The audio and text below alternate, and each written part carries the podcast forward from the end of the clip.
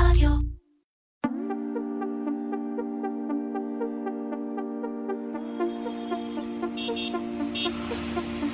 יש את האנשים שכמו שציינתי, יעדיפו את הבית, את המותג, הם לא רוצים את המתווך הזה באמצע, אה, הם רוצים שיהיה להם אה, שם וכתובת לפניות שלהם.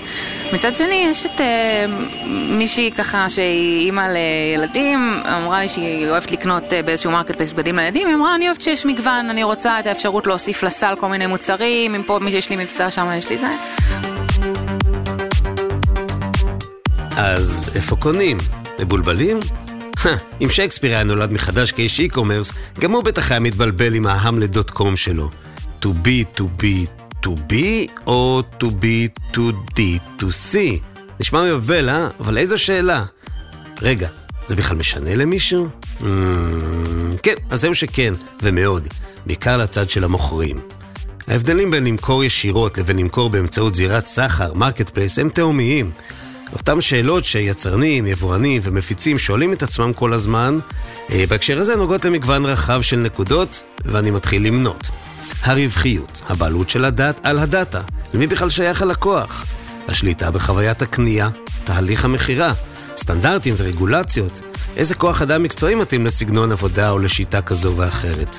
שירות הלקוחות, הגמישות והזריזות, עוצמת המותג, האימפקט של השיווק, איך עושים merchandising, תמחור של מוצרים, קניבליזציה אפשרית, פוטנציאל הכניסה לשווקים חדשים ועוד ועוד ועוד ועוד.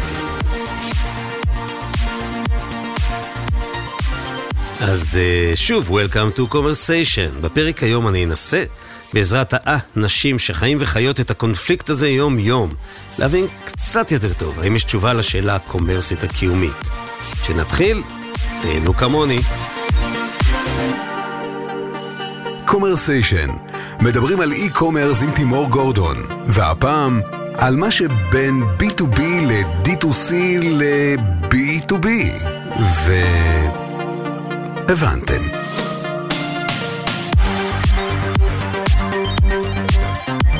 אז תנובה מרקט זה אתר מכירה של מוצרים טריים. מוצרים שאנחנו uh, צורכים בתדירות גבוהה, קונים בתדירות גבוהה, בראשם ירקות ופירות. ירקות ופירות שמגיעים ישירות מהחקלאי, uh, ביחד עם מוצרי החלב של תנובה ומוצרים נוספים. Uh, בהתחלה הכנסנו uh, לחמים ופרחים ושתילים, uh, באמת uh, על... Uh, הרציונל של הקנייה, של תדירות הקנייה הגבוהה ותדירות הצריכה הגבוהה. כי הדבר הראשון שמסתיים לך בבית כל שבוע זה העגבנייה, הקוטג', הביצים, והשילוב הזה עבורו הוקמה תנובה מרקט. היום אנחנו מכניסים מוצרים נוספים גם, ואת רוב הפורטפוליו של תנובה מתחיל להיכנס פנימה. אבל הבסיס לתנובה מרקט זה הצריכה הטריה. מאחורי הקול הנעים והאינטליגנטי הזה עומדת אביבית רוטליין. מנהלת פרויקטים אסטרטגיים בתנובה, ובתוכם אחראית על ה-D2C, ובתוכו מנהלת תנובה מרקט. רגע, תנובה? תנובה מוכרת ישירות לצרכנים? מה?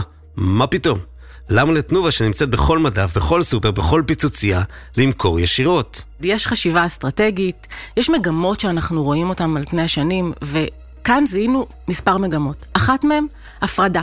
הצרכנים מפרידים היום בקניות שלהם, אה, הם לא קונים הכל במקום אחד. הם לקחו את הפירות והירקות וקונים אותם בנפרד מהקנייה העיקרית. גם לחמים קונים במאפיות או במקומות מתמחים.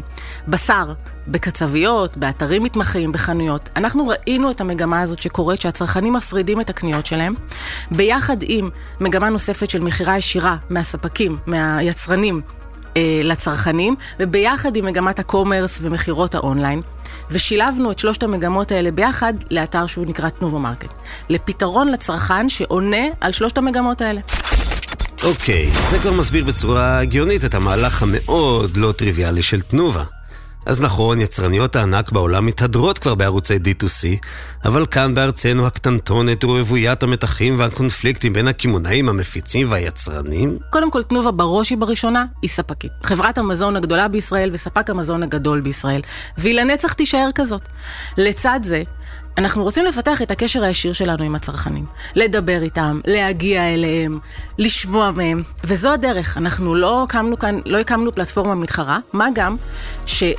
את המוצרים שעליהם ביססנו את הסל, הצרכן כבר הפריד מהקנייה העיקרית שלו. הוא קונה בעשרות פלטפורמות שונות, ולאו דווקא בתוך הקנייה הקלאסית השבועית הגדולה.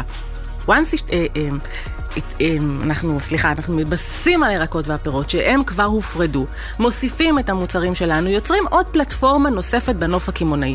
אבל ממש לא כ... כשזה שזה יהיה עיקר העבודה שלנו, שנהפוך למכור רק בצורה הישרה. עוד פלטפורמה, עוד פתרון שאנחנו מציעים לצרכנים. ואני חשבתי שגיליתי את אמריקה, או לפחות את פתח תקווה. אביבית הורידה אותי לקרקע לגבי התעוזה במהלך הזה. זה היה, זה היה כבר עשרות שנים. זאת אומרת, זה לא משהו שהוא חדש. אני חושבת שכל אה, כל, אה, גוף אם הוא ספק או קמעונאי, מחפש את הדרך שלו לגעת בצרכנים. גם הקמעונאיות, במוצרים שכביכול הם, הם מפיצים ישירות, וזה המותג שלהם, הם מחזקים את הקשר שלהם עם הצרכן. אנחנו עושים הפוך, משווקים לכיוון הזאת. כל אחד בצורה שלו מחפש את הדרך לחב... לחזק את הקשר שלו עם הצרכן. הדרך שלנו היא להגיע אליו הביתה. אז יש אסטרטגיה ותוכנית ומשאבים. עכשיו, מי, מי הכי מתאים להוביל מהלך כזה בארגון מסורתי וותיק כמו תנובה? אולי סטארטאפיסט מבחוץ עם שיק של אדם סינגולדה וטישרט או... אה, השנה חגגתי 20 שנה בתנובה. אה, ואומרת חגגתי, כי באמת אה, אה, עשיתי המון דברים לאורך הקריירה בתחום. התחלתי בצד הכלכלי ובכספים, ועברתי לשיווק, וניהלתי יחידה עסקית. ניהלתי את מה שקראנו על סויה תנובה, שהיום קוראים לו אלטרנטיב, מותג אלטרנטיב, הוא היה בניהולי כמה שנים. הייתי אמונה על פיתוח מוצרים ביחידת הפרויקטים. עשיתי המון דברים מעניינים. וחלק מהאבולוציה וחלק מההתפתחות זה להקים מיזם מאפס, לנהל אותו. לעבור קצת לצד ה business והאחריות. ולגדול לתוך זה. אז אה, זה מה שאני עושה. אהה, כלכלנית. עכשיו אני אתפוס אותה באקסל. איך בכלל מודדים סטארט-אפ בחברה יצרנית שמחושבת עד הסנט האחרון? בנגיעה הישירה בצרכן יש מדדים שונים שהם לאו דווקא המדדים האקסליים הרגילים. ואחד מהם זה תדירות הקנייה. וגודל הסל, והאבולוציה שהצרכן עובר מהקנייה הראשונה שלו דרך הקנייה השנייה ועד שהוא הופך לקונה קבוע. אה, מה הוא קונה בתוך הסל שלו? איך הוא מדבר איתנו? האם הוא משיב לנו פידבק? האם הוא הופך להיות מישהו שהוא שותף שלנו ואפשר לקדם איתו דברים? יש מדדים רכים כאן, במיזם הזה, שהם לא דווקא המדדים הקלאסיים של כלכלנים שבודקים אותם. עכשיו, בתור כלכלנית, אני אגיד לך, זה, על לצאת מהאקסל, זה הדבר הכי קשה כאן. כי אתה באמת שם אה, תוכנית, ועושה אותה כמיטב יכולתך ומנסה לחזות. והמציאות בכל פרויקט שמקימים לא תמיד הולכת לפי מה ששמנו באקסל. ו- וזה היופי כאן. היופי הוא קודם כל לשנות ולהשתנות על הדרך, וב' לחפש את הערכים המוספים שאנחנו מודדים אותם. ומבחינתי הקשר עם הצרכן, שהוא חוזר לקנות שבוע אחרי שבוע, או שאני רואה שהסל שלו גדל והוא מוסיף מוצרים, אני מוסיפה קטגוריה והוא פתאום מגיע אליה, עדיין לא פרסמנו אותה. הוא מצא אותה, הוא הוסיף אותה לסל, הוא הגדיל את הקנייה שלו. זה הקשר שאני מחפשת. נהדר, אז יש לנו מנהלת. אבל עכשיו איך מתחילים? תפעול, טכנולוגיה, התנהלות אג'ילית? אז יישמנו פה את שני הדברים. אחד, מצד אחד אני מנהלת הפעילות, ואני מתוך תנובה, ואני מכירה, וההיכרות שלי היא לא רק של תנובה ושל התה, של התהליכים, אלא גם של האנשים. הרי בסוף זה אנשים. וההיכרות העמוקה שלי, של 20 שנה, עם פונקציות רבות בארגון, עוזר לנו כמובן לקדם את הדבר הזה. אבל מצד שני, לא עשינו את זה לבד. לקחנו חברה, חברת שוקבוק, ובנינו את השותפות. הם למעשה מביאים את הצדדים שלנו חסר בהקשר הזה. אני מביאה את הצד של תנובה ואת הידע של תנובה ואת הניסיון ואת האנשים ואת כל מה שצריך, והם מהצד שלהם מביאים ומשלימים את כל מה שחסר לנו.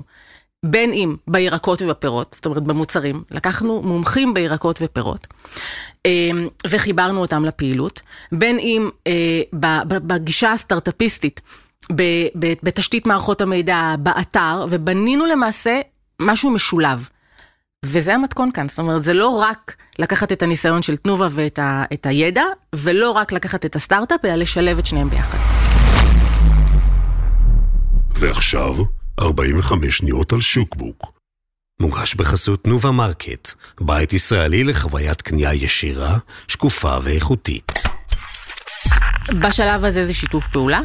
אה, זו חברה שהוקמה לפני חמש או שש שנים, למעשה אה, יש להם זווית גם של הקשר עם החקלאים, חברה שאנחנו משווקים ירקות ופירות ישירות מהחקלאי, זאת אומרת גם באתר שלנו אתה יכול לראות בדיוק מאיפה כל ירק או פרי הגיע, אנחנו לא מחזיקים מלאים, אנחנו מקבלים כל בוקר את הסחורה הטריה, ובסוף היום, בבוקר המחסן ריק ובערב המחסן ריק. אנחנו באמת עומדים מאחורי מה שאנחנו אומרים. הכל טרי, הכל מגיע מהצרכן. שוקבוק היא לא רק חברה שמקשרת בין החקלאות הישראלית, אלא היא גם חברת טכנולוגיה. למעשה, גם האתר וכל התשתיות התפעוליות הוקמו על ידי שוקבוק. אמ, ולמעשה הם מביאים את הצד התפעולי, הלוגיסטי, אה, ואנחנו מביאים את הצד העסקי, המותגי, אה, ושיתוף הפעולה הזה ביחד יוצר את מרקט. כשבחרנו שותף, כשרצינו לבחור שותף, חיפשנו שותף שמתיישב, שהערכים שלו מתיישבים עם אלו שלנו. ולמעשה לא סתם בחרנו בשוקבוק, כי חברת שוקבוק וחברה ותנובה הן מושתתות על אותם ערכים. ערכים של חקלאות ישראלית, חקלאות ישראלית, של איכות, של שקיפות מול הצרכן, ולכן בחרנו את שוקבוק. ברור, רק ששוקבוק לא פועלת בוואקום. יש את כרמלה ושוקית ונויה שדה וחקלייתה וגם את האחים הנחמדים האלה שמביאים לי הביתה בכל שישי בזריחה ירקות עם הריח של הטל של הנגב. בקיצור, תחרות. נוסיף להם את הקמעונאים שדיברנו עליהם ממש לא מזמן וגם אותי שמגדל ירקות בגינה. ורגע, אז בעצם מי המתחרים של תנובה מרקט? שאלה מאוד קשה. כי למעשה, בהגדרה, אנחנו מקיימים את עקרון ההפרדה. זאת אומרת, אם נתייחס לעקרון ההפרדה של הפרדת המוצרים אה, של הירקות והפירות, של מהקנייה השוטפת, אז על פניו, צריך להשוות אותנו לכל, לכל האתרים המתמחים, שחלק מהם ציינת, שמתמחים בירקות ופירות במכירה ישירה לצרכן. אבל ברגע ששמנו על המיזם הזה את השם תנובה, אנחנו כבר במגרש אחר לחלוטין. כבר לא משווים אותנו לאיזה ירקניה בוטיקית או לאתר קומרס אה, מחתרתי או קטן או בוטיקי, אלא משווים אותנו לגדולים. השם תנובה מגיע איתו, מגיע, מביא איתו המון אחריות בהקשר הזה, אחריות לאיכות, לסטנדרטים גבוהים של שילוח, לשקיפות, להמון המון דברים, ובעיני הצרכן, מצד שני גם למשהו מאוד גדול ולא אה, לא סטארט-אפיסטי. גוזר המון דברים, גוזר את הרמה שאנחנו צריכים לעבוד בה, את רמת, ה, את המקצועיות שאנחנו צריכים להיות בה, וגם את המחירים או כל דבר אחר, זאת אומרת, אנחנו לא מושווים בעיני הצרכן לאתרים המתמחים, אלא יותר לקמעונאות הקלאסית. עם זאת, once נכנסים לאתר שלנו ורואים את המגוון, אז רואים שאנחנו יותר קרובים לאתרים המתמחים. ולכן אנחנו באיזשהו מקום באמצע. והתחרות שלנו היא לא בסקטור אחד.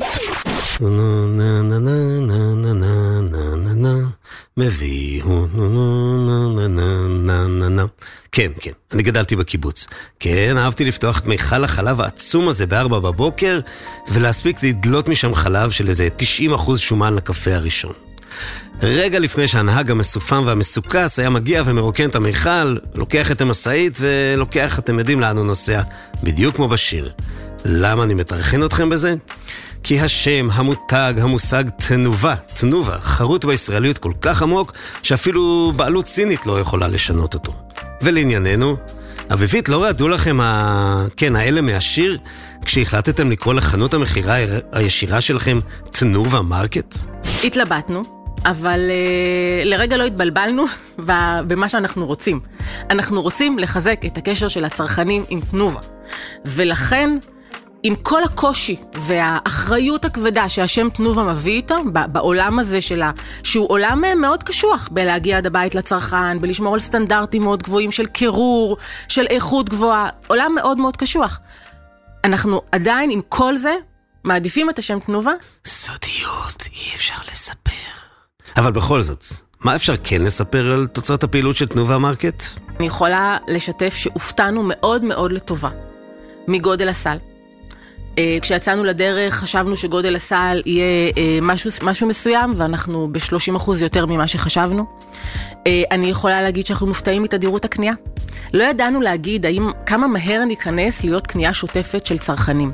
הרי בסוף אנחנו גם משנים התנהגות צריכה, כי צרכן רגיל לקנות רגיל לאיזשהו, ש, שסל החלב שלו הוא קונה בכל מיני מקומות, באיזשהו הרגל שהוא סיגל לעצמו. אנחנו רואים שמהר מאוד צרכן שמתחיל לקנות אצלנו, קונה בתדירות גבוהה. אה, אני לא אגיד שהיא הפכה להיות שבועית מ-day one, אבל יש לנו צרכנים, והמטרה שלנו באמת שזה יהיה קנייה שבועית. כי אנחנו נותנים את הסל הטרי, את הסל שאתה צורך כל שבוע, הסל הראשון שאתה שם ברשימת הקניות שלך בכל מקום שאתה הולך אליו, ומכאן הופתענו כמה מהר צרכנים שהתחילו לקנות אצלנו, התחילו לקנות אצלנו באופן קבוע. אז אלה, אלה שני פרמטרים שמאוד הפתיעו אותנו לטובה. הבנתי. אז ממש נראה שתנובה עושה צעדים ראשונים בדרך להפוך ל... ויסלחו לי אלוהים, רמי לוי, איציק קבר כהן, אורי קילשטיין והקמעונאים האחרים. תנובה הולכת להפוך לקמעונאית? זה לא צעדים ראשונים.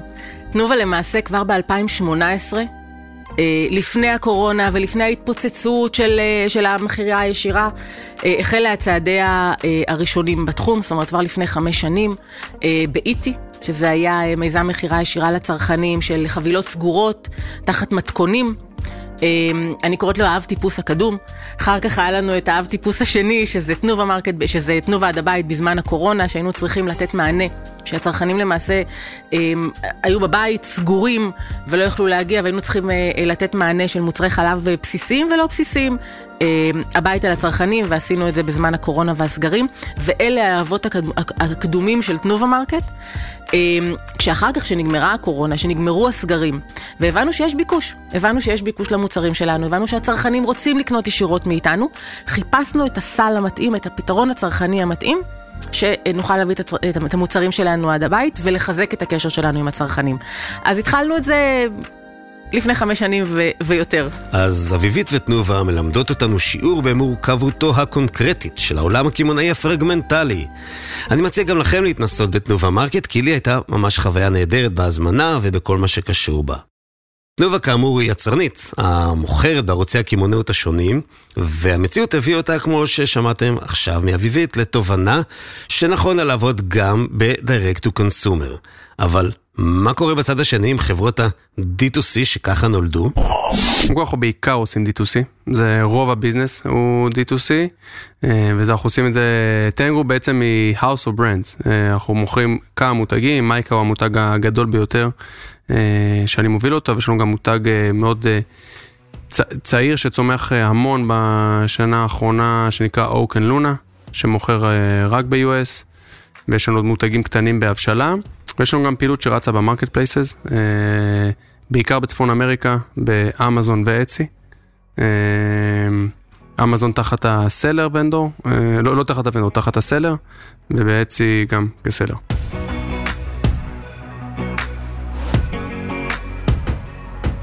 תכירו את איתן קורן, מנכ"ל MYKA מקבוצת Tenengroup.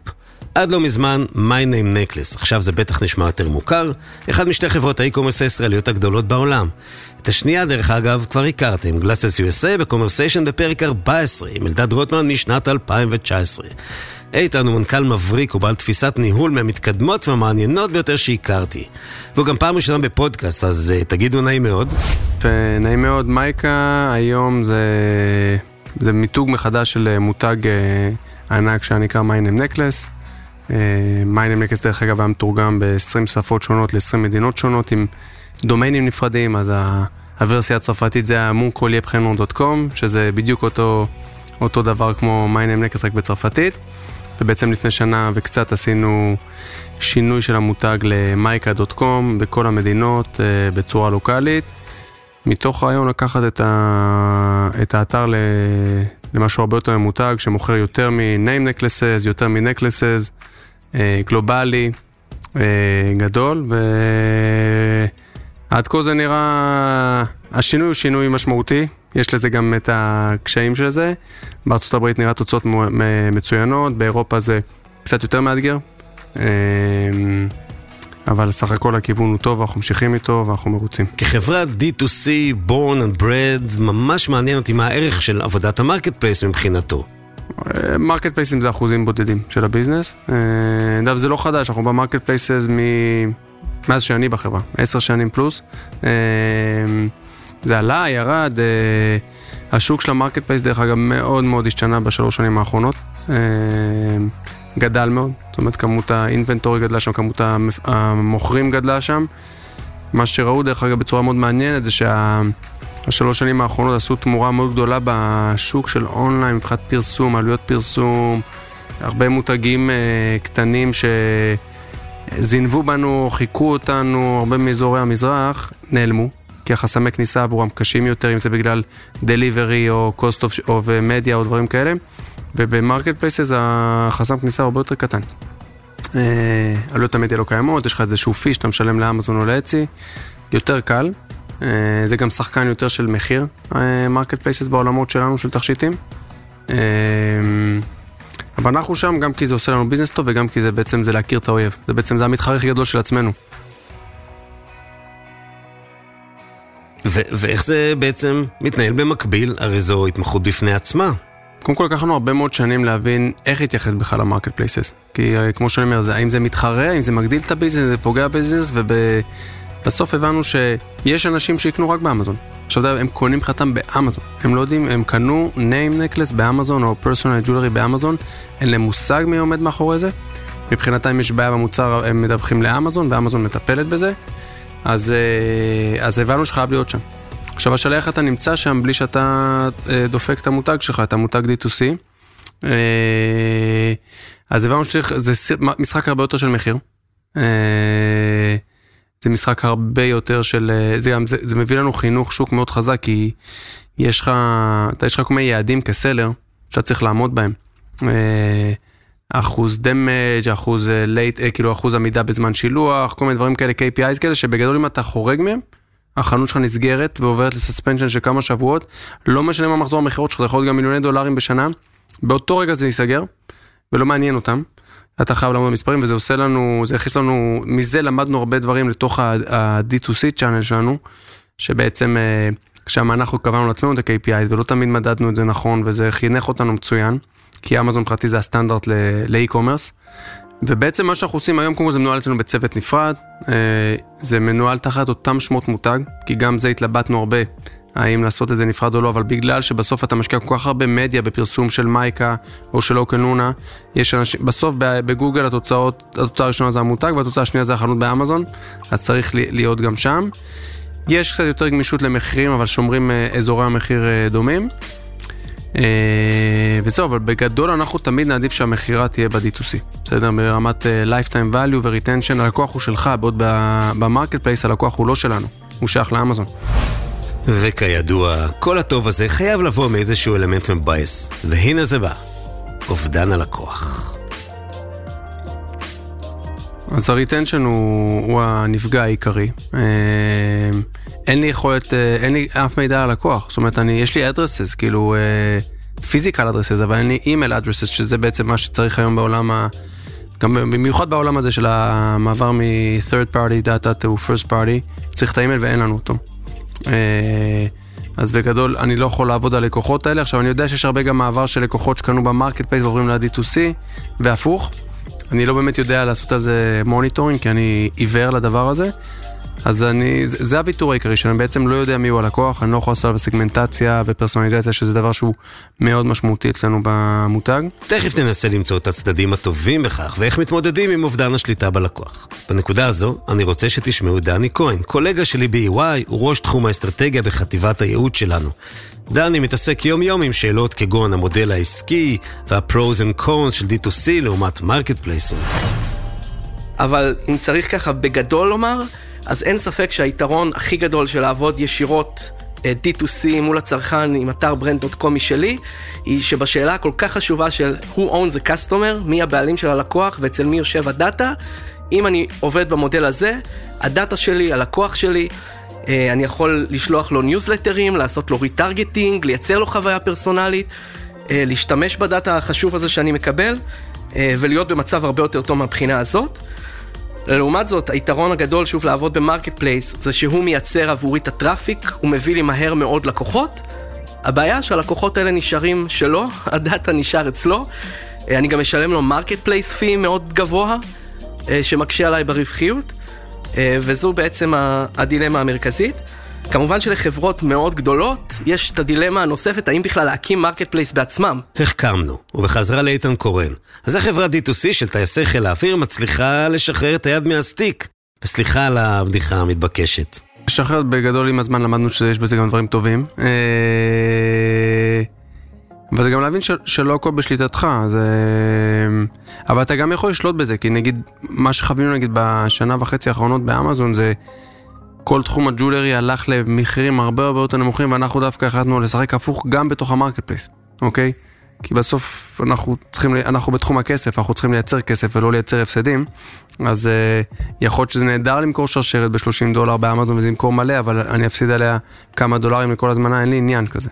אז אני, אני משחק, למרות שזה לא בשליטתי, מה הלקוח יקנה ואיך יצטדרו התוצאות אה, חיפוש בתוך אמזון כשמישהו יחפש פרסונל ג'ולרי, אני כן שולט במחיר, שזה יודע, זה כן אירוע מאוד משמעותי בין אמזון סלר נגיד לאמזון ונדור. נפגשתי לפני כמה שנים עם אחד המנהלים של אמזון ונדור בסיאטל של הג'ולרי, והתלבטנו אם אה, להיכנס איתם אה, שחקן.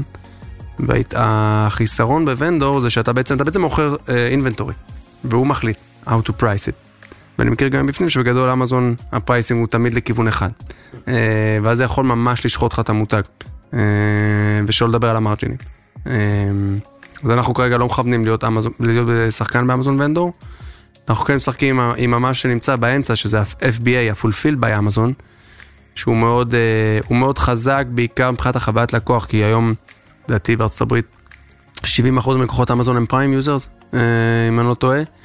אנחנו המוצרים שלנו שמיוצרים אה, בארץ, עם fulfillment time שהוא מן הסתם לא one day, אנחנו לא eligible ל Prime, אז כשאתה שולח בעצם אה, סחורה קדימה לתוך המחסנים של אמזון בדרך FBA, אתה יכול להיות eligible ל Prime.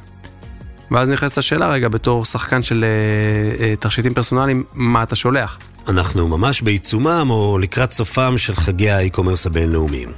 איפה אתם מרגישים את זה טוב יותר, ב direct או ב marketplace? כן, קודם כל היה האטה קצת ב marketplace ברבעון האחרון. היה, זה התחיל איפשהו כבר ב, ברבעון שלוש, הייתה האטה. אה, יש סטורציה קצת, יש עודף שחקנים. אנשים בגדול קנו קצת פחות, כאילו, תכלס ה marketplace הביא תוצאות פחות טובות מה-D2C נגיד בארצות הברית. D2C גדל יותר טוב. אה, אנחנו כביכול גם הפרסום שאנחנו עושים הוא הולך כמעט אך ורק ל-D2C. אה, יש פרסום שאנחנו רצים בתוך אמזון ובתוך Etsy, אבל הוא, הוא כזה, הוא hosted בתוך הפלטפורמה שלהם, אז, אז תכלס ה-D2C עשה תוצאות הרבה יותר טובות מה marketplace. אז קשור גם אולי קצת לאסטרטגיה שלנו, שאנחנו לא הלכנו חזק למחירים נמוכים. אז יכול, אם היינו משחקים עד הסוף מחירים נמוכים, יכול להיות שהיינו כן רואים שם גידול יותר משמעותי, אבל זה פשוט לא היה ה game שלנו. אז אני שואל, לאן זה הולך? למרקט פלייסים מפלצתיים? למאנסטרים האלה שמכלים את העולם? או דווקא ל-D2C מתמחים ומיוחדים? קודם כל אני רואה המון המון עלייה של D2C brands, המון. במיוחד אגב גם שחקנים ישראלים. אה, בארץ זה גדל בקצב מטורף.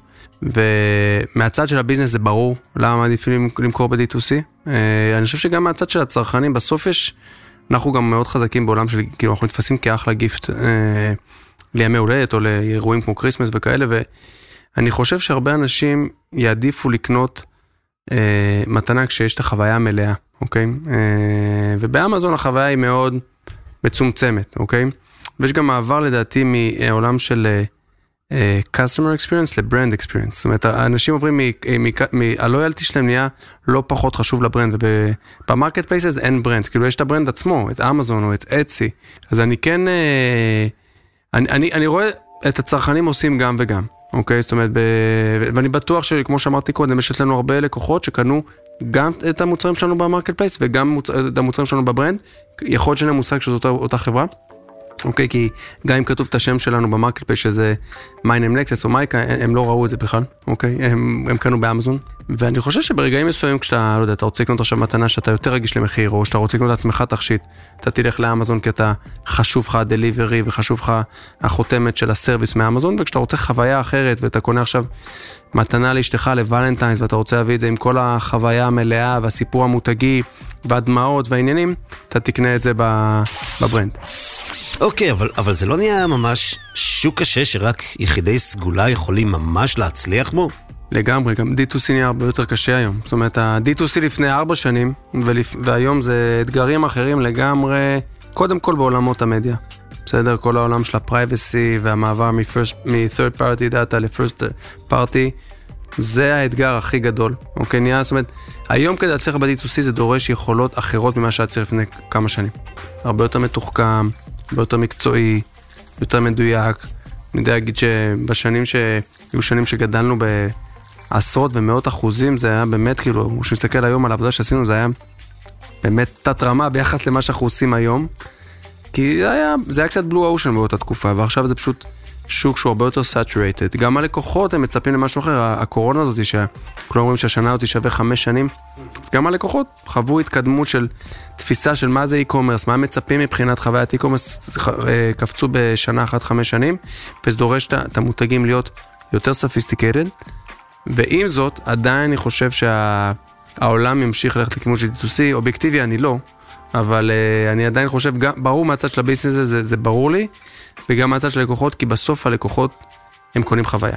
והמוצר מגיע אחר כך, דרך אגב, אני תמיד אומר לאנשים אצלי בחברה, הכי חשוב אצלנו זה התמונות, ואיך שהן נראות. כי בסוף החברה אותי מוכרת תמונות.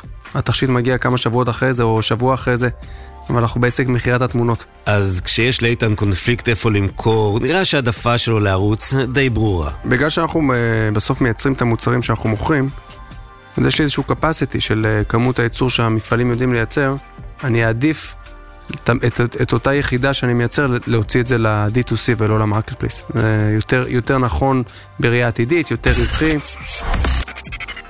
ואם זה לא היה ברור למה... יש לי המון, אה, המון ערך מוסף מזה. קודם כל, גם ברמת ה fulfillment, אני יכול להיות פרואקטיבי מול לקוח שאני מכיר את הפרטים שלו. אוקיי. פרואקטיבי זה לעדכן אותו שאולי הוא רוצה לשנות משהו בהזמנה, לעדכן אותו אולי שיש עיכוב כי יש סופת שלגים עכשיו בחוף המערבי, ובאמזון אני לא יכול לעשות את זה. אין לי את היכולת אה, ליצור קשר בצורה פרואקטיבית. הפרואקטיביות עובדת. אנשים רוצים שידברו איתם ושלא יפתיעו אותם, והם מעריכים שאתה אומר להם, אני מתנצל אבל אה, פישלתי, אה, ואני אדאג לך. אה, אז זה דבר אחד שהוא מאוד משמעותי, וזה בשורט טרם, בלונגר טרם. הלקוחות הם השחקן הכי משמעותי לאופטימיזציה של החברה. וזה עבדנו מאוד קשה בשנים האחרונות לאיסוף דאטה מהם, insights uh, uh, ברמת פידבקים שהם נותנים על מוצרים, על חוויית השילוח, על האתר. Uh, ממש מנתחים את זה כל הזמן, אנחנו עושים פעם בחודש כזה פגישה של, עוברים על כל ה insights שמגיעים ללקוחות ומוצאים רשימה של אלף action items, קוראים לזה customer voice, יושבים, רואים איזה כמה סרטים, מביאים כמה, ממש רואים סרטים live, כאילו למרות שזה מקרה בודד, אתה יושב ורואה סרט של לקוחה שראיינו במשך עשר דקות, הוא מפיל לך את האסימון חבל על הזמן. אה, ומוצאים משם מלא insight וגם הרבה ניתוח אה, אנליטי של אה, מלא דאטה שיושב אצלנו וכל מיני בורדים שאנחנו בונים. אז זה סופר משמעותי והיום אנחנו גם לוקחים את זה גם בהקשר של ה insight לפרואקטיבי. אנחנו, אנחנו משיקים כל הזמן קולקציות חדשות ותמיד עולה שאלה אם היא תעבוד או לא, אין לנו מושג באמת, אוקיי? אנחנו יודעים מה הטרנדים, אנחנו יודעים מה אנשי המקצוע שלנו שהם חזקים אה, חושבים שיעבוד, אבל תכלס בסוף, תמיד אומר, לא מעניין אותי מה אני חושב או מה האיש שלידי חושב, בסוף מי שמעניין מה שיחשוב זה, זה הלקוח, אז אנחנו עושים כאלה קבוצות מיקון. ויוצרים איתם קשר ומראים להם את הקולקציה, או, או את הקולקציה שהיא בהכנה, מה אתם חושבים, מה לדעתכם יעבוד יותר טוב, ואז מצטיידים בהתאם לזה בכמות סטוק. אז מבחינתנו הלקוח הוא באמת אחד הדברים הכי משמעותיים, ואני אומר את זה גם בתור אחד שעשה שינוי בינינו, פעם אמרתי את זה גם באיזשהו כנס של לקוח, פעם תכלס הוא היה מטרד. הוא הפריע לנו לעבוד, היינו צריכים לענות לו לאימיילים, אוקיי? וזה שינוי תפיסה ממטרד לנכס, הוא באמת נכס סופר משמעותי, וזה אחד הנכסים שלנו כחברה, יש לנו כמות לקוחות ענקית, אה, שגדלה גם כל שנה, וזה ה... זה היתרון הגדול ב-D2C לעומת ה marketplace, שה marketplace זה כמות לקוחות מאוד נאה, שקופה, לא מכיר אותם, לא יודע מי הם. זוכרים את השופרית מהפתיח של הפרק? אחרי כל כך הרבה דברי טעם של אביבית ושל איתן, חשתי צורך עז לשאול ולשמוע את התפיסה של מישהי שממש יודעת לקנות אונליין כמו שצריך. אז תגידו שלום לאביב. אוקיי, okay, אז יש את המוצרים שאני מזמינה ככה באופן קבוע, אה, אחת לחודשיים, שלושה כזה, אה, מוצרי טואלטיקה ופארמה, אה, פה ושם בגדים, אם יש לי קוד קופון, מה טוב. אלי אקספרס, לאחרונה הזמנתי אוזניות, די הכל כזה. הייתי חייב לברר אם זה בכלל משנה לה איפה היא קונה, כלומר, מהיצרן ישירות או מ marketplace, מקניון אינטרנטי? עד הקנייה האחרונה שלי, אה, לפני כמה שבועות, אה, הייתי אומרת שזה לא כל כך משנה לי כל, כל עוד יש לי הנחה, עוד איזשהו קוד קופון, אה, מאתר ספציפי שככה תפסתי אותו כאמין, אם זה, בין אם זה מותג או אם זה marketplace, אז זה לא כל כך משנה לי. אבל אני אתן איזושהי דוגמה יותר ספציפית מאוד רלוונטית, שהייתה לי בקנייה האחרונה. יש איזה אתר של...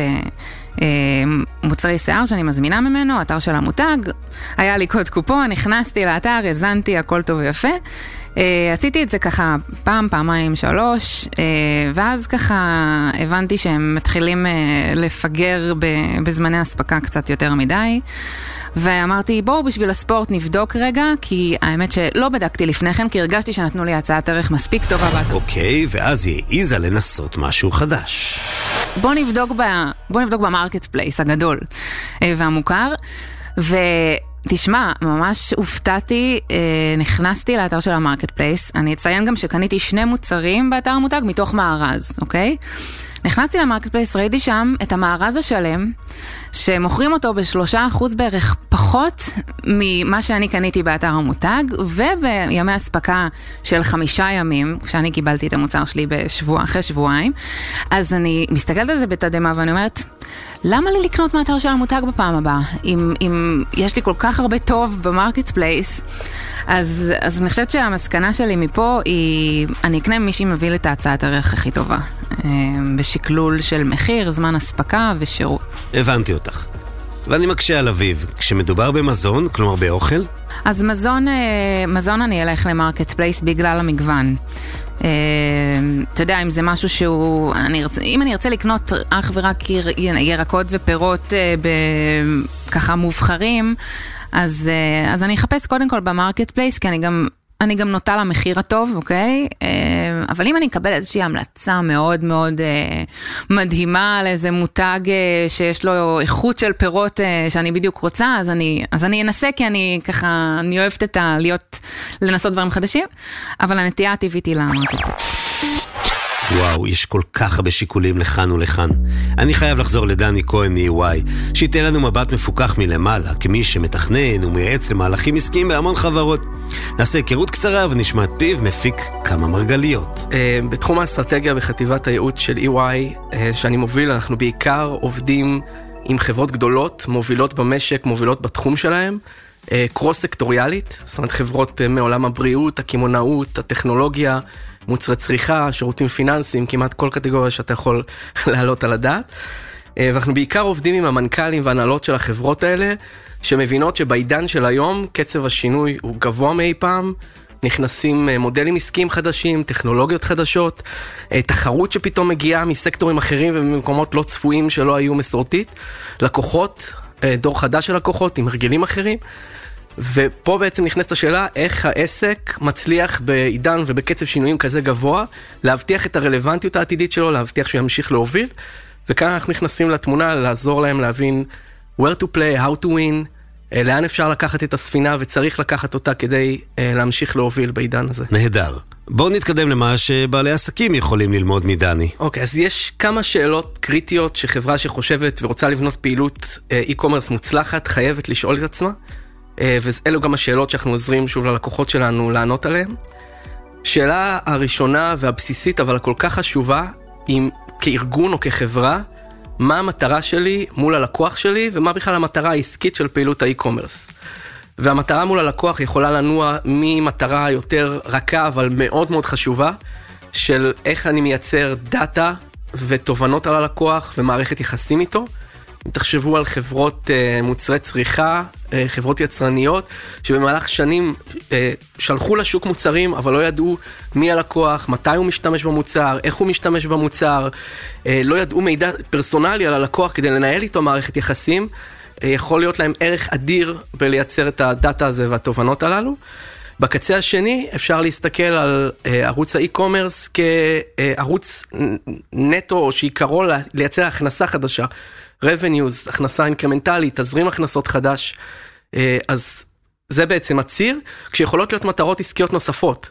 למשל, שוב, לחברות מוצרי צריכה, CPG, FMCG, אנחנו רק לאחרונה היינו עדים אה, למלחמות עם הקמעונאים סביב הנושאים של להעלות את המחיר, ובמשך שנים הקמעונאים אה, מנסים לקדם את המותגים הפרטיים שלהם על חשבון אה, החברות האלה.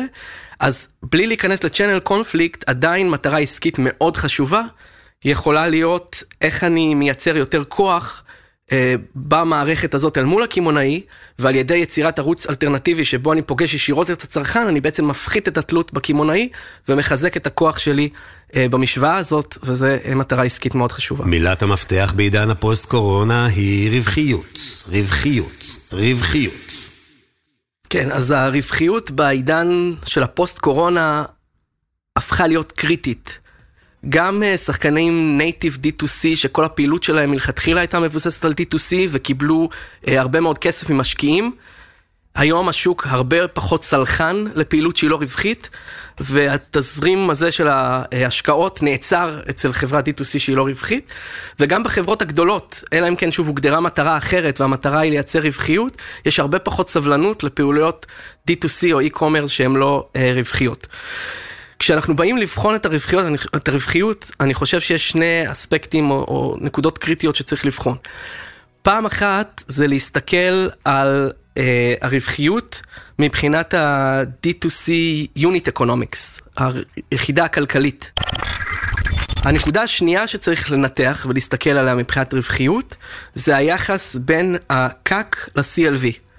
CAC, Customer Acquisition Cost, כמה עולה לי לרכוש או להביא לקוח חדש, CLV, Customer Lifetime Value, מהו תזרים המזומנים שאני מסוגל אה, לייצר לאורך זמן מאותו הלקוח. אם עולה לי יותר להביא את הלקוח מאשר תזרים ההכנסות שאני יכול לייצר ממנו, אני בבעיה. אה, ככזה כלל אצבע, אם לפני שהפעילות ב scale אין לי פי 2 CLV מ CAC, אני יודע שאני בבעיה. מרשים. דוגמאות בבקשה, אדוני. אוקיי, אז בהקשר הזה אני אשמח אה, לציין מחקר מאוד מעניין שנעשה ב-EY אה, בעולם, אה, בעיקר בשוק האמריקאי.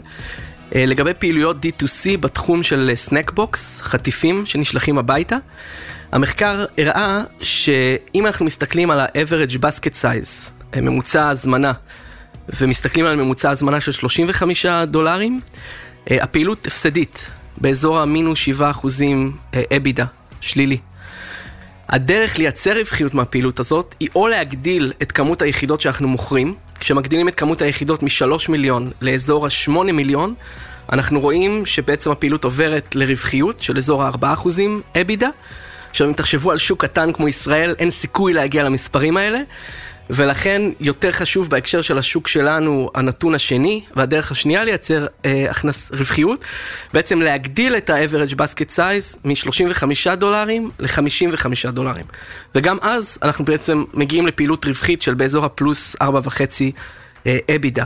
אז הנושא הזה של ה-average basket size והזמנה ממוצעת קריטי כדי לייצר רווחיות, בטח בשוק כמו אה, בישראל. ויש אה, גם דוגמאות הפוכות, אני מניח. אה, דוגמאות מעניינות מהעולם לראות את זה, על הצד השלילי, אם תסתכלו על חברה כמו בלו אייפרון, אה, שהייתה מאוד טרנדית תקופה מסוימת של משלוחים הביתה של מרכיבים שאתה יכול לפי מתכון לבשל ולייצר מהם ארוחה. אז אפשר לראות שאחרי שנה שיעור הנטישה שלהם הוא מעל 80 אחוז.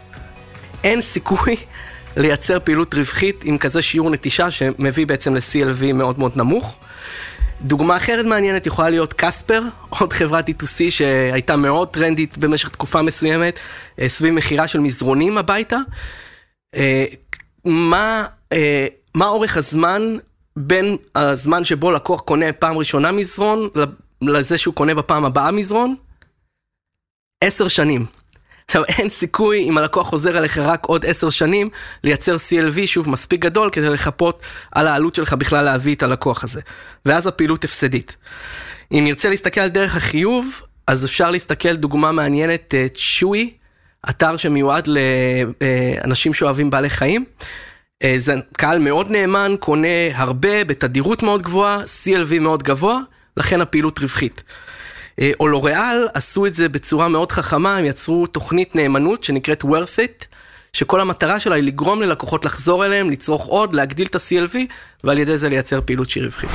אחד המקרים המיוחדים של אה, צמיחה דרך אה, D2C בחברה מסורתית, אפשר לומר כמעט קיבוצית, אם יש כזה דבר בשוויץ, הוא הסיפור המרתק הבא. פעילות מאוד מעניינת בפרויקט מרתק שנעשה בשוק השוויצרי, עם חברה בשם מו. שזה בעצם קורפרטיב של חלבנים, אה, שמוכר אה, ומייצר אה, חלב. והרציונל העסקי, או הבעיה העסקית שרצו לפתור בפרויקט הזה, היא בעצם כפולה. פעם אחת כשמסתכלים על הנתונים בשוק, הצריכה של החלב בירידה, בעיקר כי צרכנים עוברים לתחליפים ואלטרנטיבות למוצרי חלב. פעם שנייה, הרווחיות של מו נמוכה, כי הכוח, שוב, במשוואה הזאת בין אה, היצרן לבין הקמעונאי, אה, הוא נמצא במידה רבה אצל הקמעונאי ומשאיר שולי רווח מאוד נמוכים למו אה, בתור החברה היצרנית. ועם הרצון לפתור את שתי הבעיות הללו, יצאו לדרך. ובמחקר, שתי תובנות מאוד מעניינות ש, שזיהינו. אחד, זה שבשוק אמנם יש ירידה בצריכת החלב, אבל יש עלייה חדה בצריכת הגבינות. כי הרבה אנשים שרוצים חלבון, אבל לאו דווקא מבשר, הולכים לכיוון הזה של גבינות. תובנה נוספת שאנחנו חולקים אה, גם עם הלקוחות שלנו פה בארץ, ואני חושב שהיא תובנה מאוד מאוד חשובה בעולם הזה של D2C, אתה לא יכול למכור את אותו מוצר שנמכר בסופר או ברשת הקמעונאות אה, ב-D2C, ולצפות שלקוחות ינהרו אליך בהמוניהם. אה, בעיקר כי בסוף אין סיבה לצרכן לפצל קנייה, הוא מעדיף לקנות הכל ב one stop shop מהקמעונאי, ולמה לא, לקנות, לא לקנות את אותו מוצר בדיוק במקום אחר. ואז החשיבה הייתה איך לייצר משהו שהצרכן לא יכול לקבל אה, ברשת הקמעונאית. ובמקרה של, אה, של מו, ושוב, תחת הנושא הזה של העלייה בגבינות, הרעיון היה לייצר חוויית גבינה. כלומר, לייצר גבינות חדשות שהן גבינות פרימיום, אקסקלוסיביות, שלא ניתן להשיג ברשתות הקמעונאיות, ולעטוף את זה בחוויה שקשורה באריזה הממותגת, במידע על הגבינות והייצור שלהם, בהרבה מידע על עם מה אתה יכול לצרוך את הגבינה, עם איזה יין, עם איזה מאכלים נוספים, וממש לתת לך את כל החוויה הזאת כפאקג' אחד. אז אחרי שצ'יזי הקימו באמת את הפלטפורמה הזאת שמוכרת גבינות ישירות לצרכן, התוצאות מבחינה עסקית היו מאוד מאוד מרשימות. תוך שנה החברה החזירה את ה-ROI אה, והחזירה את ההשקעה בפעילות והפכה אותה אפילו לרווחית, עד כדי כך שהם גם עכשיו שוקלים להתרחב גיאוגרפית לשווקים נוספים כמו השוק הגרמני. והנתון הנוסף שמעניין, דיברנו על קודם לייצר תזרים הכנסות חדש לחברה. היום בדרך לעשרה אחוזים מההכנסות של אה, מו, של הקואופרטיב, מגיעות מהפעילות D2C הזאת של צ'יזי. אני מכיר את דני, בטח גם יש לו דוגמה הפוכה, כלומר של D2C שהבין שהישועה תגיע דווקא מה marketplace. דני? case study מאוד מאוד מעניין זה ה case study של Peloton אה, בארצות הברית, החברת D2C שמייצרת אה, ציוד כושר ביתי. אה, בקורונה, כשאנשים היו בבית, בבידוד, מאוד מאוד רצו, הייתה עלייה מטורפת ברכישות של המכשור של פלוטון, כולם רצו לעשות כושר בבית, ועוד כשאתה בבידוד זה דרך נהדרת עם מוצר כמו של פלוטון שמקשר אותך לשיעורים דיגיטליים, לעשות את זה מהבית. איך שהקורונה התחילה להתפוגג, חדרי הכושר נפתחו מחדש, אנשים חזרו לחדרי הכושר הפיזיים, מחקר לאחרונה הראה ש-15% מהאנשים בלבד חושבים שהפלטפורמה הדיגיטלית בבית זה תחליף לחדר כושר פיזי, Peloton התחילה לצנוח. אמ, ובהקשר לשאלה על המודל הדואלי, אני חושב שמה שמעניין זה ש Peloton במשך הרבה שנים היו סרבני marketplace, סרבני אמזון. ועכשיו כשהם מבינים שהמכירות בצלילה והם צריכים מהר לייצר traffic, מהר להביא עוד לקוחות וגם להוריד את ה CAC כמו שדיברנו עליו קודם כדי לייצר רווחיות, הערוץ הכי טוב בשבילם לעשות את זה זה אמזון. הנתון המעניין אומר שגם כש Peloton לא היו על אמזון, חצי מיליון חיפושים בחודש של פלוטון על אמזון קרו. אז הם אומרים, זה הכי לא הנגינג פרוט לקחת את החיפושים שבמילא כבר יש אמזון, באמזון ולתרגם אותם למכירות. אה, וכמו שהם אומרים, הם רוצים להיות איפה שהלקוח שלהם נמצא, וזה באמזון. ולכן הם החליטו לאחרונה, כן, אה, אחרי תקופה מאוד ארוכה, לעלות לפלטפורמה הזאת וליהנות ממנה כדי לייצר ערך חדש עבור עצמם. רגע לפני סיום, כשהקהל כבר עומד על הרגליים, ביקשתי מדני ומאיתן לשים את המדים רגע בצד ולספר לי איך הם מעדיפים לקנות בעצמם, כאנשים, כבני אדם. ב-D2C, ב marketplace, אז נשמע קודם את דני ואחר כך את איתן. אני חושב שזה מאוד מאוד תלוי בסוג הקנייה.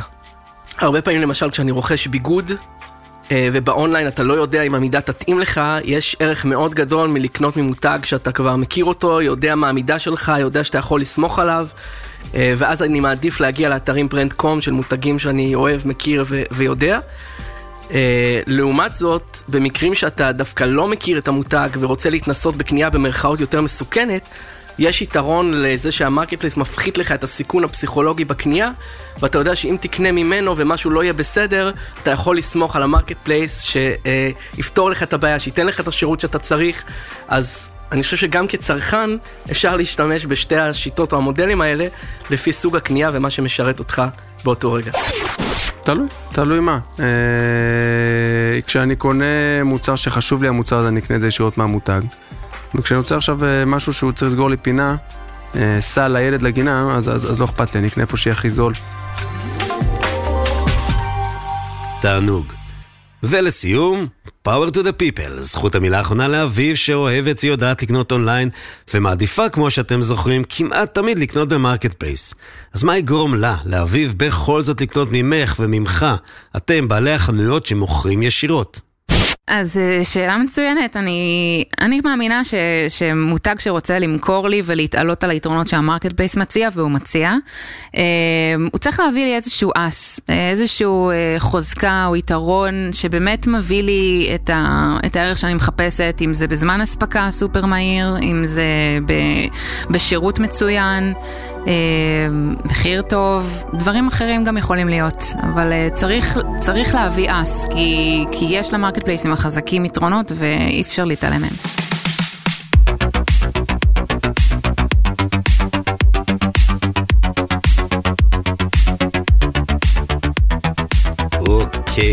אז מה היה לנו כאן? שמענו מאביבית רוטליין הנהדרת מתנובה מרקט את ההשקפה שלה והתפיסה העסקית המאוד לא טריוויאלית שלה ושל תנובה, כמו שהיא באה לידי ביטוי בפעילות ה-Direct to Consumer. תודה לאביבית. למדנו מאיתן קורן, מנכ"ל מייקה מקבוצת טנן גרופ על המורכבות שבניהול ערוצים מקבילים, בעיקר שם, מעבר לים. מדני כהן, איש האסטרטגיה ב-EY, קיבלנו שיעור במה צריך לדעת ועל מה כדאי לחשוב. הוא טיבל את זה בדוגמאות למכביר וגם שמענו קול של שופרית, אז תודה לאביב אופיר עזרא. תודה לכולכן ולכולכם על ההיענות ועל הסבלנות. תודה גם לנוי קדם, הדוברת הנפלאה של תנובה. לאלי מאסטר אלון, אתה כבר יודע בלעדיך, אני לא אני. תודה לאלון לוי ולאנשים הטובים ב-EY. התודה הכי גדולה לבת שלי, אן, יפה שלי, אוהב אותך. על האיור, לפרק והשפה הייחודית שהמצאת לעונה הזאת של קומרסיישן. לכל מי שמבין שאנשים הם בני אדם ואסור להפלות אף אחד על שום רקע. גם אם חוקקו עליכם חוקים מעוותים. בסוף הסיבוב הרי אנחנו ניצבים מול המראה, או מול אלוהים, או מול דפי ההיסטוריה. כל אחד והבחירה שלו. איך שננהג באחרים, ככה ניזכר לעולמים. תודה שהאזנתם, תודה שהקשבתם, להתראות בקומרסיישן הבא.